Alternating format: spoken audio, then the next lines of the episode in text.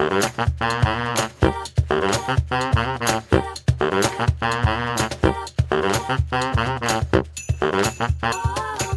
to the Best Coast Speech podcast. This is Ruchi. And this is Mark. Thank you so much again to our first podcast guest, Amelia. And now we are excited to move into our second interview. Um, we have Rachel here from Tobii Dynavox. Mark, do you want to tell us a little bit more about her? Of course. Thank you so much for joining us today, Rachel. Uh, Rachel Shepard is a solutions consultant with Tobii Dynavox in the Bay Area. Uh, Rachel, do you mind telling us a little bit about yourself? Yeah, thanks for having me. Um, let's see. I'm from Indiana originally, so a long way from home right now. I got my undergraduate degree in communication sciences and disorders at University um, at Indiana University. uh-huh. um, and I did my graduate studies and got my master's in speech language pathology at the University of Tennessee Health Science Center. Um, promptly moved to Denver for my internship and then accepted my first job out in the Bay Area at a nursing facility. So the last um, three years before I took the job with Tobii Dynavox, I was working in nursing facilities and really enjoyed specifically the subacute population um, with patients dependent on ventilators and had tracheostomies. Um, wow. As much so as I, yeah. it's taking you a lot of places. Yeah. Oh, yeah. Yeah, I've been following my job around um, and career around for quite a while. It's been really, it's been an exciting way to see the world or the country. That's great to hear. Um, could could you tell us a little bit um, about what attracted you to working with Tobii Dynavox and what about the platform you feel is so valuable for therapists? Yeah, um, I worked with Tobii Dynavox as a clinician for um, many years, reaching back into grad school. Um, mm-hmm. And I always really loved the products that they developed. And I was drawn towards them because I love AAC. I love speech generating devices and communication. Um, just effective and efficient communication is something mm-hmm. that um, I just want for everybody. So Tobii Dynavox right. Is, you know, a series of basically three components. The, that we have hardware solutions for various access methods from touch to switch to eye gaze access. And paired with software solutions like Communicator 5, Boardmaker, Snapscene, Snapcore First. Um, and then, kind of to tie those two together, we offer an ecosystem of support. Um, so, between CEU courses, um, different apps that are paired with software to help support the users, their families, and their SLPs. Um, and then people like me, you know, there's air, there's a representative for every area. Um, and then there are people that we can turn to as well and that users can turn to for our tech support team. So it's that hardware, the software, and then that ecosystem of support to tie it all together. And Tobii Dynavox, I feel, is just along for the journey. We love celebrating the successes mm-hmm. and finding solutions to any barriers that our users are coming up against. Yeah, and I, yeah. I can imagine now moving into teletherapy and kind of shifting everything that way. Um, there must be some unique challenges that have come up for the users and for our children who use AAC. Um, what have you seen with that? Definitely. Yeah, right now is quite an unusual time um, where everyone was thrown so rapidly into providing teleservices. Um, so we've actually, I've actually, it's been really exciting to see the changes and how rapidly everyone is adapting and how creative everyone is getting. Um, I think the biggest challenge that we're facing as SLP is providing these services is getting the family of the user with an AAC device to buy in to using the AAC device at home. Yeah, At mm-hmm. yeah, at yeah. school, you know, we have teachers, the SLPs, um, who are more comfortable perhaps with using those devices. And now that the student is at home all the time now, um, mm-hmm. we really need family buy-in. Yeah, of course. Um, and I, I know that's just as a clinician, I know that's something that like we struggle through in regular uh, times as well. And now it's definitely Absolutely. harder. Um, and in in line with this, um, what do you feel like Tobii Dynavox has done to make teletherapy efforts more successful? Because I know you guys offer a variety of support um, during this time. Mm-hmm. Yeah, we've launched um, a series of public live trainings exactly for this purpose to support both SLPs and parents or family members um, to get more comfortable with the software, to learn how to pair the software, the communication software, with a platform like Zoom or FaceTime. And in addition to the live public trainings, which involve a lot of instruction, but are also just an open forum for um, brainstorming as a community um, we have a lot of quick guide materials for how to conduct the teletherapy sessions and remote assessments with the software and using um, using the platforms, the various platforms. One of the I think super cool public trainings that have been offered is really um, supporting families on how to use the device in a home environment and creating those communication opportunities at home, which I think is actually a really great upside to doing teletherapy because it's getting hands-on involvement from the parents. And, you know, if there are siblings around, it's a fantastic opportunity to bring in that peer model, which you might not always have access to. Of course, yeah. Wow, that's a really good point with the siblings. Um, you can go to Tobii Dynavox's website, and along the top, there's a section called Support and Training. And once you click on that Support and Training tab, there's a live trainings option to click. Cool. Um, hopefully, our listeners can definitely check that out. Um, and in addition to these trainings, just generally from Tobii Dynavox, what resources would you recommend um, during this time? I'd say check out the Learning Hub courses. Um, the courses are free, and SLPs can u- earn CEUs from them. Um, and they're from a range of topics from how to conduct an assessment to how does eye gaze work to implementation of AAC using speech generating devices. There's also some courses specific to the software, so you can really take a deep dive and look into the you know the inner workings and in and outs of SnapCore first.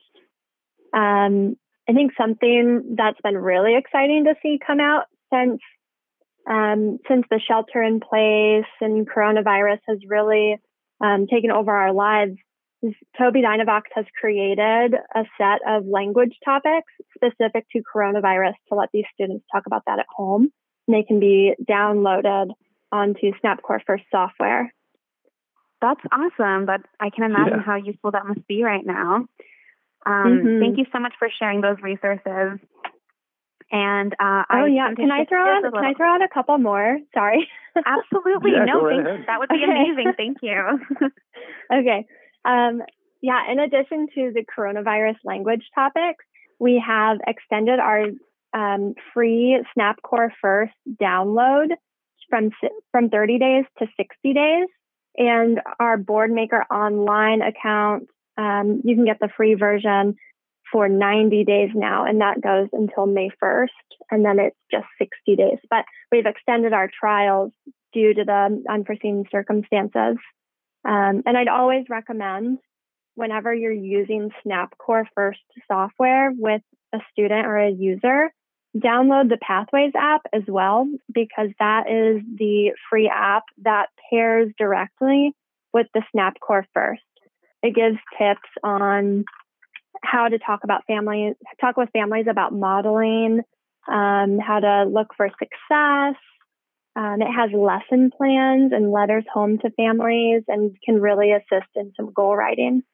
So that is like a gold mine in my mind. Yeah, it sounds like it. Thank you so much. Yeah, yeah. thank you. Um, just to shift gears a little bit, I wanted to get into some of our listener questions. Um, so we're we're so excited that we have some like uh, real questions from our SLPs who are actually experiencing um, some of these challenges in real time. So the first question I wanted to ask is, um, how can you use an AAC device to train a student to initiate conversation or social interactions? It's a great question, and it's you know the the timeless question, the question that gets asked again and again. Um, and I think that it's multi part. Um, I think that modeling is a huge aspect to you know, promote success with AAC use. So this can be anytime a communication partner around the student is talking, they can use the device too. The device isn't just for the user, it should be for anyone who's communicating with the user to take advantage of those opportunities to model when they see the parent use the device in addition to their natural speech, they start to connect the dots on how they might also use the AA system, AAC system. And I mean, you don't have to model every single word. Maybe just pick one word in the phrase and touch mm-hmm. that button for the paired word. Um, and it's okay to make mistakes. I think people get caught up in trying to use every word or get a little flustered or mm-hmm. whenever they, you know, make an error, but making errors in language is part of it. Um, I think if the person modeling makes that mistake, say, oops, I made a mistake, and then correct yourself. you know, it's it's that meta therapy that's really right. that can be really beneficial to the user. I especially like what you said uh, about being comfortable with even highlighting just one word, because I'm sure that that makes that core vocabulary item that's being taught just that much more salient for students as well. Mm-hmm. And that's the whole thing about core vocabulary is it can be used in multiple contexts. Um, you know, the car goes, go away, I want to go. Um, yeah, the plane goes. So multiple contexts for all of these core words. And then going back to kind of initiate how to get these students to initiate, um, a lot kind of right beside modeling, I think, is errorless learning. I mean, these students are so you can be so used to failing every test or task that when we ask them to label or request, then we're putting them inherently in a testing environment and that can sometimes cause anxiety or stress and then it ends up inhibiting learning or you know fear or you know not wanting to use the device some sort of avoidance because of the pressure involved. So having a page that can be just comments um, instead of requests like oh that's really silly or i don't like that um, or even sounds and recording some sounds like hmm or a grunt like if you're playing with Play Doh and pushing hard, maybe have a button that has a grunt sound. That can be fun. Um, so taking taking the requests out of it can sometimes get people get users to initiate more. Mm-hmm. Um, perfect. Thank you so much for that answer. Um, can I can I just add one more thing? So, oh my gosh, yes. I feel like I have so much to share. no, we really appreciate it. Yeah. Okay. Okay. Um, so there's modeling, there's errorless learning, and then beyond that, kind of a more structured response that this listener um, might have intended their question to elicit. Um, is we have behavior supports available in SnapCore First software. Um, like we have first then boards, mini schedules, social scripts, social stories. So I think that if you create a routine around using the device and pair it with a social script um, or just a simple page in the software, that can really go a long way. Just having that that routine So, for instance, a student walks into the classroom and their aide pulls up the page for them about greetings so that they can select hi or good morning or how are you. Or, um, I guess, to be more relevant, when a student logs into their teletherapy session with the SLP, maybe the parent pulls up that greetings page for them um, at the very first page um, for the first interaction. I just wanted to say I'm so, I'm so glad that you brought that up because I've had a, a, really powerful instance of success with the uh, quick fires for uh, social interaction uh, that are available through Snap Plus Core. Um, and I recently just called to support a family uh, whose child uses the AAC device with SnapCore on it. And we've been working with those quick fires for a while now. And she hopped on the phone to talk with me. And uh, she said, Hi, Mr. Mark. How are you? And when I asked her how she was, she said, Awesome all without Aww. using her device oh because of because of that support she's been getting. And I could tell it just oh, meant so that. much to her to be able to to give that greeting and to interact with me in that way. I love that. Aww. Yeah, I think routines routines go so far. Absolutely.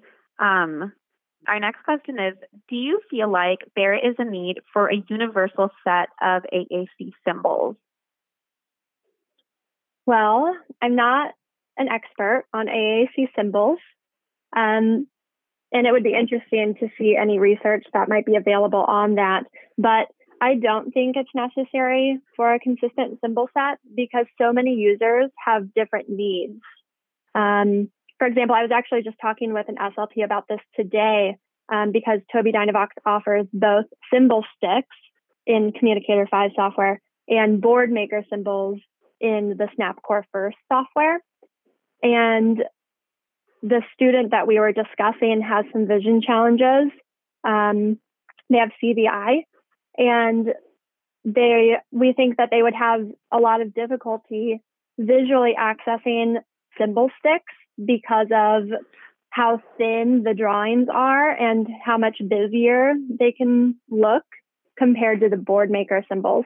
So I don't think it's one size fits all um, yeah, I think that it's nice to have some options for different user needs. What What do you guys think? I thought it was such an interesting question. Yeah, yeah, I thought it was such an interesting question, and you know, it made me think to myself: Is there a need for one spoken language? Mm-hmm. Wow, it's a comparable question. yeah. yeah, yeah, and and of course, I think we we would all instantly say no, right? No. yeah, of course. Right. yeah, but it's a good it's a great question and um interesting topic to discuss too. But yeah, yeah I'm not I'm not as well versed in other symbol sets as um, some other SLPs are. Cool. Okay, let's move on to our next question. Um, what are some good strategies for getting classroom staff and family to model use of an AAC device with hierarchical prompting? That's a tough one. um, it's such I a tough one. Yeah. it is. It is, and it's something you know we could talk about for days. I think. I'm saying this um, could be like um, a seminar of its own. exactly. Yeah, and I think I mean since we're thinking of well, I think that in services for school staff, classroom staff, um, letters home to family about it, just kind of educating them about um, what hierarchical prompting is, what the steps are, um, you know, ideas of counting to 10 before moving to the next prompt um, to allow processing time and giving that student an opportunity um, to initiate those, you know, just having those conversations and providing that education can be helpful. But um, if we're going to talk more about implementation, um, because these SLPs know that education is important, um, I'd say to have them model as much as possible. And when they're modeling, maybe just pick one word um, to use. Maybe they focus on one word every day, and that word might change. Um, and you know just just to give them an anchor point because when we put an AAC device in front of a teacher or a classroom aide um, or a parent, there's a lot there. Um, there's a lot mm-hmm. to sift through. It can feel overwhelming, really intimidating. So if we say, today I want you to really focus on the word stop. Today, tomorrow, I really want you to focus on um, the word go. Kind of really just giving them a lot of structure with that. Um, and, you know, give them, give them, allow them to be creative with it. Um, you know, there's no wrong way to use it. If it makes sense to you, go ahead and use it. Um, but while also keeping in mind that keeping things sweet and simple and slowing things down can go a long way as well. Um, mm-hmm. and then, you know, within the classroom, there are so many different activities that can happen. And this is where I really love the topics page set in, or the topics pages in SnapCore first. Um, you know, there's a page for being in the classroom. There's a page for art class, snack time, recess, toy play, cleaning, group work. Um, you know, the list goes on. There are so many topics. And within that, there's already a bunch of preset comments, questions, um, and different phrases in there. So if it's time for the student to go to art class, have their aide go to the topics page, find art class, and just kind of take inventory of what's there and just use it as they can um, throughout the activity. Yeah, I love also how uh, you all have organized it so that you go to the topics page and then you can access supports, the little uh, life lifesaver symbol. Oh yeah, and, I love supports. get yeah, get those uh, get those visual sequencing elements. Uh, you know, just get those different supports that work for that activity. Absolutely. Yep. And you can edit any of those behavioral supports too to really fit the routine that that student has at school or at home. Yeah, I can imagine. Um, Thank you so much for sharing that. The next question is my favorite question. I'm like so excited to hear what you say. um, what do you do when a child with autism simply stims on every device you trial? yeah, it's a great question. Um, before I jump into some potential solutions, I just want to um, mention I think it's important to note the difference between just stimming and exploration. Um, mm-hmm. Because, you know, if there's a new device, they're going to want to touch it a ton and explore it to see what every button does. And that's almost, in a sense, babbling. Um, mm-hmm. But you're right. There is stimming, and we know what stimming is and, and what it looks like. Um, and then in Snap software, there are some software changes that could be tried. Um, so usually we're on simple touch. So whenever you touch the device, um, there's, you know, we make that selection of the button and there's the speech, um, speech output. But if you go into the settings and change the access method to say touch enter or touch exit, which touch enter would be the button is selected as soon as a finger hits the button, whereas touch exit, um, the button would be selected whenever the finger leaves the button. Um, and then there are some hold times as well. So you can put a stipulation on the access method that the user has to touch the button for however much time you specify to make it actually talk. So if they're they have the device in front of them and they're just tapping it over and over and over again really quickly or just rubbing their hand on it, it on simple touch, that would just be making the device talk and talk and talk and talk and talk and interrupt itself over and over and over again. But if you put a hold time on it, then maybe say for half a second, that would require them to be much more intentional about what they're touching. Um, and if they're stimming off of the auditory stimuli instead of like the tactile or proprioceptive stimuli, that could be your fix. Mm-hmm. If they're stimming from, you know, if they're stimming from the tactile or proprioceptive stimuli, um, then making those changes might not have as big of an effect. But another thing, um, in addition to like changing the hold time and those access methods, is making a delay, um, stipulating that there needs to be a delay between selections. So it won't just automatically select over and over and over again. Maybe they have to wait five seconds until they can make their next selection. Right. Um, yeah, and you know if if their if their body is just doesn't seem to be cooperating, whether whether it's due to dysarthria or like a child who has some stimming behaviors that are resulting because of sensory overload um, and just you know too much sensory and stimulation, then maybe looking into an access method that isn't touch may be appropriate, like head mouth, or eye gaze. Awesome. Thank you so much for sharing about that. Um, cool. That was the end of our listener questions. Mark, did you have any other questions? No, thank you so much for taking the time uh, to think about those listener questions. There were some really, really tough ones in there, uh, and uh, really good questions that I think a lot of us have had in our mind at one one point in time or another. Uh, so I really appreciate taking the time. Yeah, yeah, you're welcome. Thank you so much for having me. Sounds like there are just a million and one resources to check out uh, through Tobii Dynavox. Um, navigating to tobiidynavox.com, uh, would you say that is the next best step for therapists who want to find out more? Yep, I'd say um, go to tobiidynavox.com and check out the support and training section. Another great avenue would be creating a My Tobii Dynavox account and downloading a Pathways app. Those are probably the three best avenues for resources and support.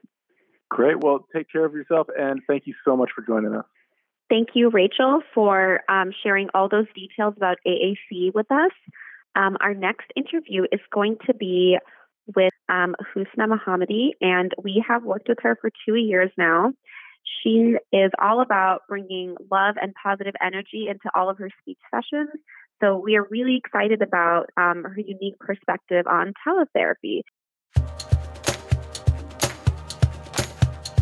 Thanks for listening along today with Best Coast Speech. You can find us on Twitter and Instagram at Best Coast Speech. Our Facebook page is called Best Coast Speech, and our website is bestcoastspeech.com. Check out our blog and the app. We would love to get feedback and hope to see you on our next adventure. You can listen to our podcast at. Are you ready? Okay, here we go. Apple Podcast, Breaker, Castbox, Blue Product, Overcast, Pocket, Pocket Cast, Radio Public, Spotify, and Stitcher. Perfect. We'll see you next time. Bye.